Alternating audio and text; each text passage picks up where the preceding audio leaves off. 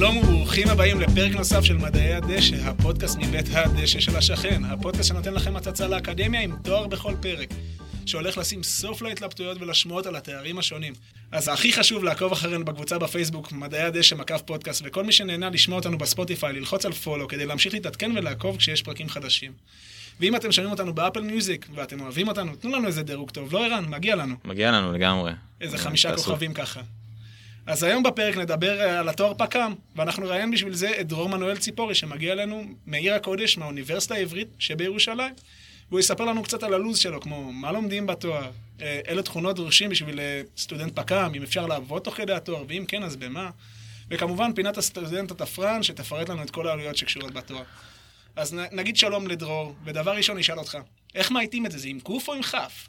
אז קודם כל, זו טעות נפוצה. קודם כל, כיף להיות כאן, תודה על ההזמנה.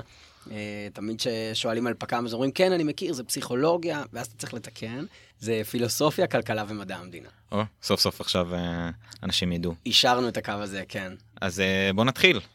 תספר קצת על עצמך. טוב, אז אני דרור מנואל ציפורי, בן 26, ירושלמי כיום, בוא נגיד בשנתיים וחצי, שלוש האחרונות, חיפאי במקור. בצבא שירתתי uh, כקצין, ארבע וחצי שנים ביחידת קשרי החוץ של uh, אגף המודיעין. טסתי למזרח, חזרתי והדרכתי במכינת תבור, מכינה קדם צבאית בנצרת עילית. היום זה נוף הגליל, אבל אני גרתי שזה היה נצרת עילית, אז מותר לי. uh, ואחר כך התחלתי את התואר uh, ב-2019, והייתי בן 24. טירוף. יפה. היום uh, אני באמצע, לקראת סוף התואר, בעצם אני באמצע שנה שלישית. כשהתואר הוא שלוש שנים, אני קצת פורס, מאמין שנדבר על זה בהמשך. אמ, וחוץ מהתואר, אני עובד בקרן פילנטרופית שקוראים לה יד נדיב, בתחום החינוך שם, שזה בעצם קרן של משפחת רוטשילד. אני מתנדב באגודה למען הלהט"ב ובארגון חושן, שזה ארגון החינוך של הקהילה הגאה. אני מתמחה בכנסת, שזה בעצם עוזר של עוזר של חבר כנסת, mm-hmm. ולפעמים אני חוטא בכתיבת טורי דעה לדמוקרט טבעי. יפה מאוד, ממש יפה. אז תספר לנו קצת על התואר בקצרה, מה, מה זה בעצם פק"ם. למרות שהתחלת כבר להסביר, אבל אה, אשמח אם תרחיב על זה קצת יותר. מעולה, אז באמת, בהתחלה, גם אני, וכמו הרבה מאוד אה, אנשים שאני מכיר ששומעים פק"ם, אומרים, אה, זה, זה תוכנית טובה, וככה גם אני, ככה הגעתי לתואר, וכששמעתי פילוסופיה, כלכלה, מדע המדינה, אז הייתי בטוח שאני הולך בפילוסופיה לשבת במעגלי דיון, ולדבר על משמעות החיים, ולעשות כזה מעגלי שיח. נשמע כיף. לגמרי, תכף נגיע אם זה באמת קרה. וכלכלה, הייתי בטוח שזה כזה לדבר על איפה להשקיע את הכסף, ובורסה, ומניות, ומה זה אומר. ובמדע המדינה הייתי בטוח שנדבר פוליטיקה. כשהגעתי לתואר, הבנתי שכלכלה זה הרבה יותר פונקציות מאשר uh, מניות. שעם זה אני קצת מתקשה. מדע המדינה זה באמת פוליטיקה, אבל קצת יותר בחוקים ובגבוה, ופחות כזה מה לפיד אמר לבנט. Mm. אה, ופילוסופיה זה, כן מדברים על משמעות החיים, אבל זה פשוט כשהמרצה מרצה ופחות במעגלי דיון. וואלה, יפה. אה, שנשמע מעניין, ואנחנו עוד נצלול לכל הדברים האלה בהמשך, אבל uh, קודם כל אנחנו רוצים לדעת למה, למה בחרת במוסד לימודים הנוכחי? כאילו, למה דווקא ירושלים? אז האמת שפק"ם כתוכנית, אה, יש אותה בשני מוסדות כרגע בארץ, שזה בעברית בירושלים ובאוניברסיטת תל אביב. אה, בתל אביב אפילו יש שם עוד איזה מם קטנה בפק"ם, קוראים לזה פקמ"ם, שזה עם איזה חטיבה במשפטים, זה כמה קורסים במשפטים, mm. אבל בגדול התוכנית מכוונת לאותם יעדים ו- ואזורים. ואני רציתי ירושלים פשוט כי גם העיר הזו יותר משכה אותי. היה לי איזה פרק תל אביב בעבר, שהוא היה נחמד, אין לי משהו נגד העיר, אז mm. אל תעופו עליי תל אביבים, אבל uh, באמת רציתי יותר את ירושלים. גם אני אגיד שהתוכנית שם קצת יותר מבוססת, זאת אומרת, היא יותר שנים שם, uh, אז יש למה להשוות. ואישית אני הלכתי לתואר, מאמין שעוד נדבר על זה, בגלל uh, באמת המגזר הציבורי וההזדמנויות, ה, בוא נגיד, התעסוקתיות, שיש יותר בירושלים מאשר בתל אביב, שזה גם תדמית וגם נראה לי זה נכון שזה יותר מגזר פרטי. טוב, בוא נרחיב קצת. בוא נדבר על התואר עצמו, על איזה סוג קורסים יש בתואר, מה מתמקדים, איזה יכולות ספציפית, תכונות של סטודנט פקמיסט שצריכים לדעת. נתחיל באמת מה, מהחלוקה, שזה בעצם, חוזרים על זה הרבה, אבל בסוף זה ייטמע, שזה פילוסופיה, כלכלה, מדע המדינה. הרבה אנשים חושבים שזה שליש, שליש, שליש, או שזה כמה תארים, אם זה שלושה תארים, אז קודם כל צריך להגיד שזה תואר אחד. לא תלת חוגי, כאילו. בדיוק, לא תלת חוגי. זאת אומרת, אם אנחנו נכנסים לנאזים, אז uh, אנחנו מדברים על 130... נאזים זה נקודות זכות. נקודות זכות, כי לכל תואר היום יש כמות נקז שצריך בשבילו, נכון? בדיוק, בדיוק. זאת אומרת, נקודת זכות זה שעה בשבוע, אה, רוב הקורסים שלנו הם אה, בין שני נז לארבע נז. אה, זה הסטנדרט פחות או יותר, ויש גם קורסים נורא כבדים שהם שישה. אז כן, לאנשים שהם לא מאזורי ההנדסה זה נשמע מעט. אז פק"ם זה בעצם 130, אל תתפסו אותי על המילה, נראה לי או שתיים או ארבע נז. מספיק קרוב. כן, שזה אומר שזה תואר אה, גדוש, אבל לא מטורף, ובעצם זה לא מתחלק באמת שליש, שליש, שליש. העניין בפק"ם, לפחות בירושלים, זה שבעצם אתה בוחר איזשהו מקצוע להרחיב, כמו שהרחבנו מגמות בתיכון, אז אנחנו בוחרים איזה מגמה להרחיב בפק"ם. 80 אחוז אה, מהאנשים בערך בוחרים להרחיב כלכלה, אני מהמיעוט שבוחר מדע המדינה. ומה זה אומר להרחיב?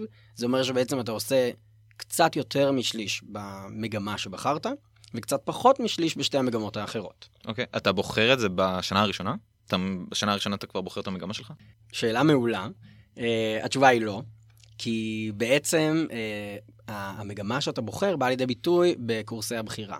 שזה אומר שיש יחידת משקל כבדה של קורסי החובה, שבעצם אתה עושה גם בפילוסופיה, גם בכלכלה, גם במדע המדינה, ויש uh, כמה עשרות נאזים גם, כמות יפה של קורסי בחירה, שבעצם אתה בוחר, ורוב קורסי הבחירה צריכים להיות במגמה שאתה לוקח. Mm.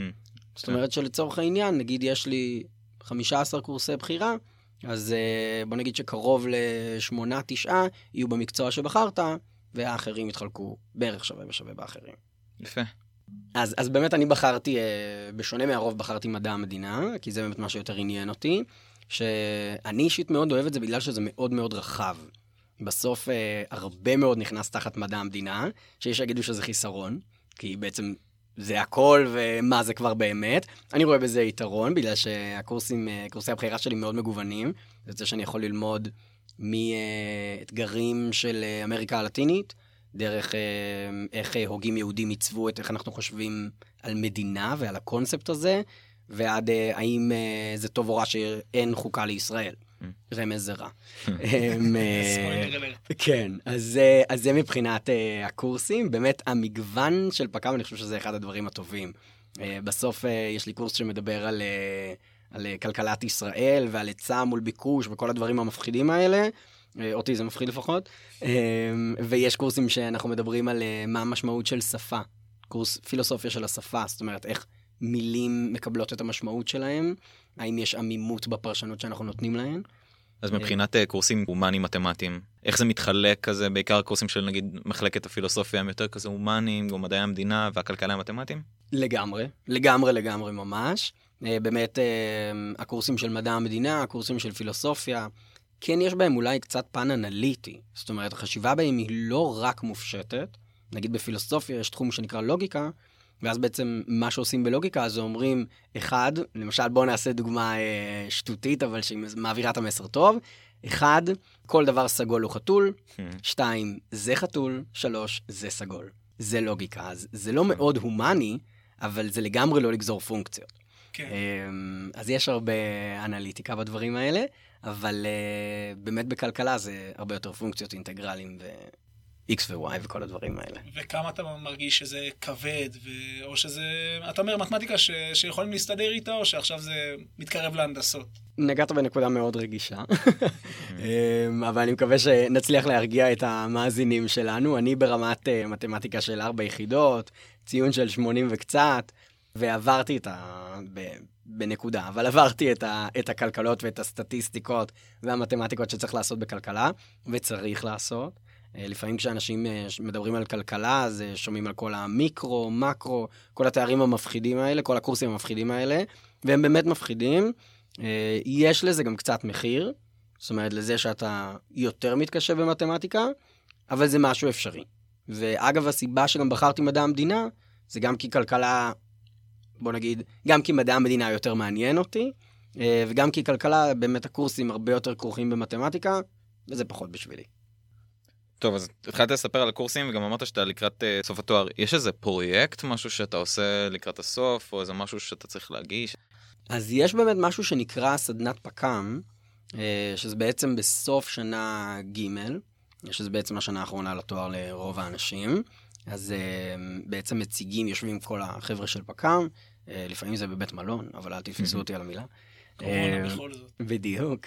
אה, בעצם יושבים כמה ימים, זה שלושה ימים סדנה, שכל אה, סטודנט מציג את הסמינריון שלו. מה זה סמינריון? בגדול זה עבודה גדולה מאוד, באיזשהו נושא מה, מהתחומים. בפק"ם עושים שני סמינריונים, זאת אומרת במקצוע שבחרת, למשל אני במדע המדינה, ובעוד מקצוע אחר, אני למשל עושה אותו בפילוסופיה. אה, ואז בעצם בסמינריון אתה בוחר איזושהי שאלת מחקר, וממש צולל אליה, זו עבודה די גדולה. בוא נגיד בערך 15-20 עמודים. שאתה עובד עליה כמה זמן כבר, נגיד משנה ב'?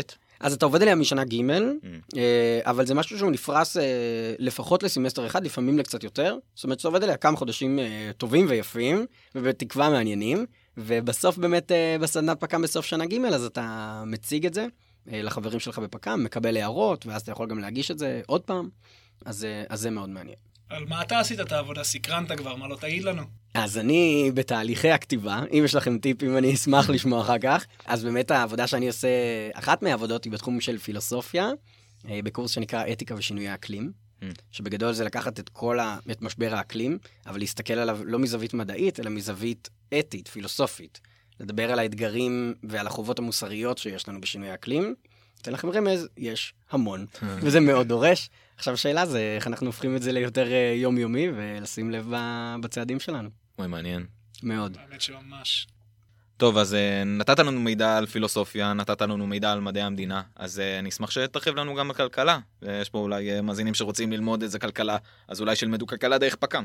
בוא נסביר לנו את זה קצת. מעולה, כי באמת בסוף, איך שלא נהפוך את זה, גם אם אני בוחר ש... של להימנע מהקורסים האלה באיזשהו מקום, אז באמת רוב הסטודנטים בפק"ם יוצא שהם לומדים כלכלה, וגם אני לומד לא מעט כלכלה, ובסוף זה גם לא רק פונקציות.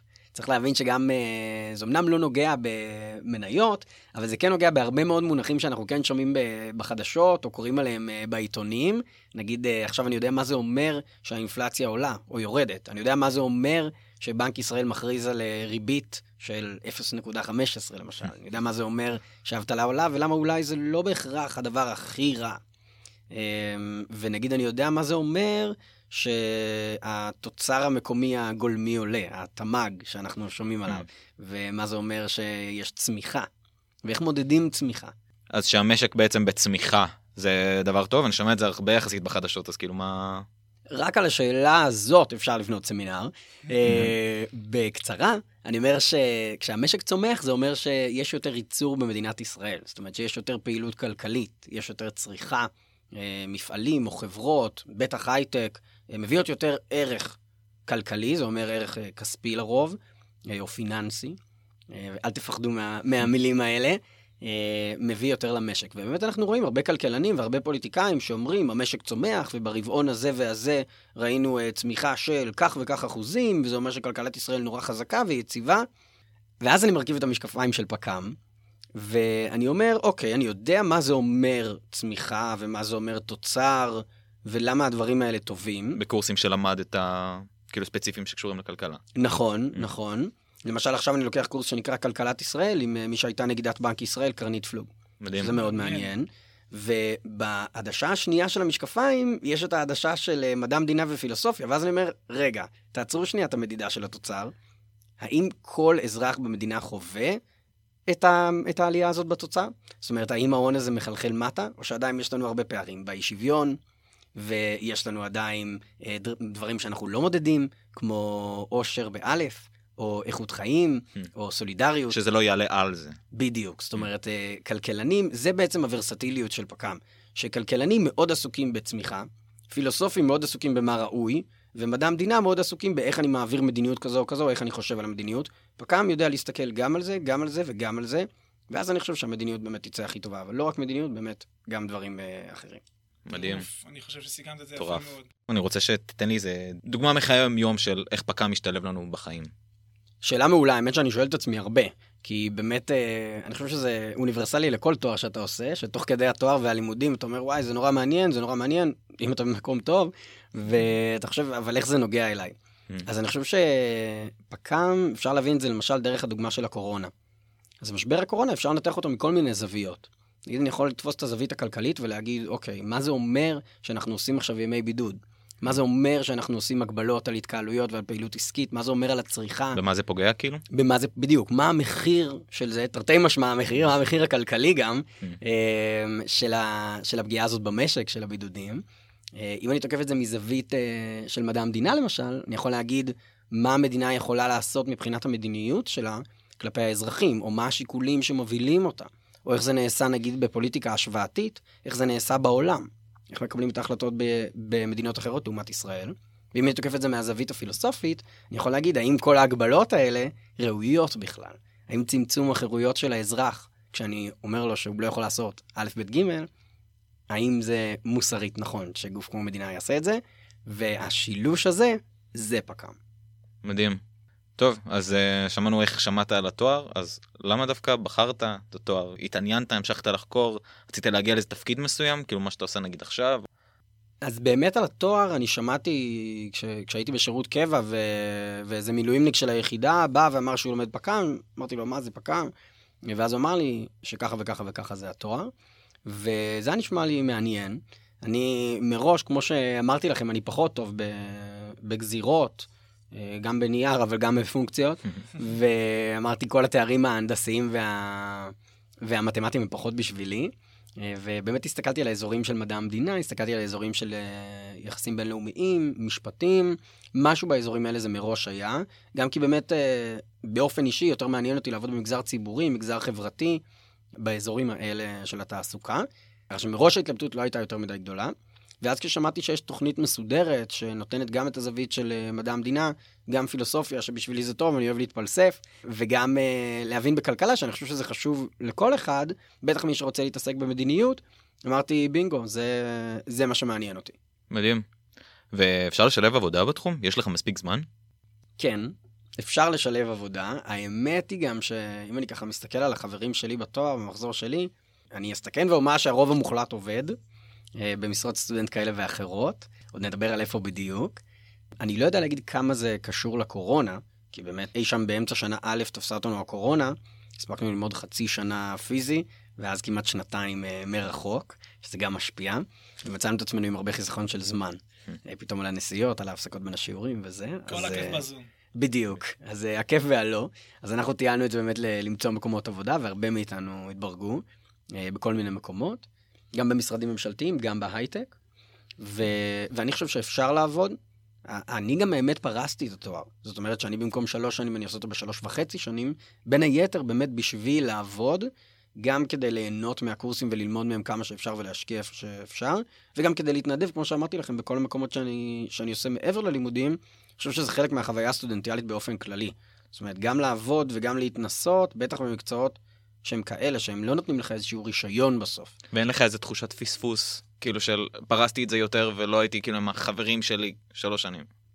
אז האמת שבהפוך על הפוך, אני חושב שדווקא בזכות הפריסה אני יותר עם החברים שלי, כי אני mm. רואה חלק מהחברים שלי עושים לילות לבנים ומבריזים מיציאות, והסיבה שאני פחות בעומס לימודי, יותר מאפשר לי באמת אה, לחיות ו- ולנצל את החוויה הסטודנטיאלית, שאני חושב שהיא הרבה מחוץ לאוניברסיטה. מדהים. תודה דרור, ועכשיו נעבור לפינת הסטודנטות פרנצ'ה שגיא, אז uh, בבקשה. Want some money.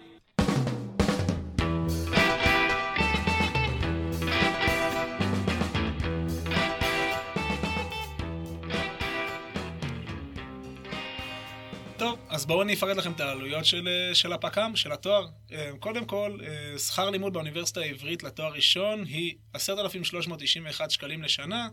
כמו שדרור אמר, זה שלוש שנים של תואר, זה יוצא לכם בסך הכל 31,173. כמו בכל תואר ראשון שמסובסד על ידי המל"ג, המועצה להשכלה גבוהה. השכירות ממוצעת לחדר על פי נתוני הלמ"ס, הלשכה המרכזית לסטטיסטיקה לשנת 21 ברבעון השלישי, בירושלים כמובן, היא 2,190 שקלים לחודש, כמובן שזה לא כולל ארנונה וחשבונות. אז אם אנחנו נכניס גם את החשבונות בנוסף, זה מביא אותנו לסך הכל בין 2,500 ל-2,700 שקל. לחודש כמובן. לכן, אם אנחנו נסכם את השכירות ואת עלות הלימודים, יצא לנו עלות חודשית של בין 3,365 שקלים ל-3,565 שקלים. אוקיי, זה לא מעט וזה לא הרבה, זה, זה סביר. סבבה לגמרי. כן. סבבה לגמרי. ובוגרי התואר יכולים לעבוד בעבודות מאוד מאוד מגוונות. כל כך מגוונות שהיה כל כך קשה למצוא באינטרנט ולמצוא במה הם עובדים והכל, כי באמת התואר רחב, בדיוק כמו שדור אמר. אבל הרבה מהם גם מוצאים את עצמם בעבודה במשרד ממשלתי, והרבה פעמים זה גם uh, במשרד האוצר, בתור מה שנקרא נערי אוצר, שזה בעיקרון אנליסטים, ששם הם משלב את ההבנה העמוקה שלהם בכלכלה וגם בפוליטיקה והפילוסופיה, לקבוע מדיניות, כי זה מה שעושים באוצר. משכורת של נער אוצר מתחיל היא באזור 5,500 לחודש, לפני שעות נוספות. אך עם שעות נוספות השכר יכול להגיע ל-7,500 שקל. וכמובן צריך לזכור שבמשרדים ממשלתיים הוותק זה המלך, וככל שתעבדו שם יותר זמן, ככה גם משכורות יתפחו בהתאם, אז לא לפחד ממשכורת נמוכה בהתחלה. אבל בשביל להחזיר את ההשקעה שלנו בתואר, אנחנו נצטרך לעבוד בין 16 ל-17 חודשים. אז בשביל להחזיר את ההשקעה של התואר, אנחנו נצטרך לעבוד בין 16 ל-17 חודשים במגזר הציבורי. לא הרבה. לא, האמת שלא כזה נורא. כן. אבל תמיד צריך לזכור שכמו שדרור אמר, התואר הוא משלב כל כך הרבה דברים, והיום בהייטק אה, מבינים שהם יכולים ללמד לך הכל, וברגע שהבן אדם מגיע עם אה, יכולת חשיבה כזאת אה, ורסיטלית, והוא לומד לשלב כל כך הרבה דברים במקביל, גם היום בחברות הייטק, אם מחפשים אתכם, את, את הבוגרי הפק"ם, אז שתדעו את זה ותזכרו.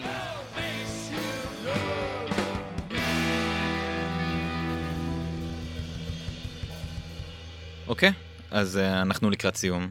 אז uh, דרור, אני אשמח אם uh, תן לנו איזה טיפ קטן למאזינים שלנו, לאנשים שרוצים ללמוד פק"ם.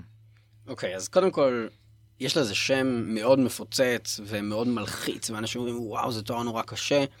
אז התשובה היא שכן, אבל לא כמו שעושים מזה.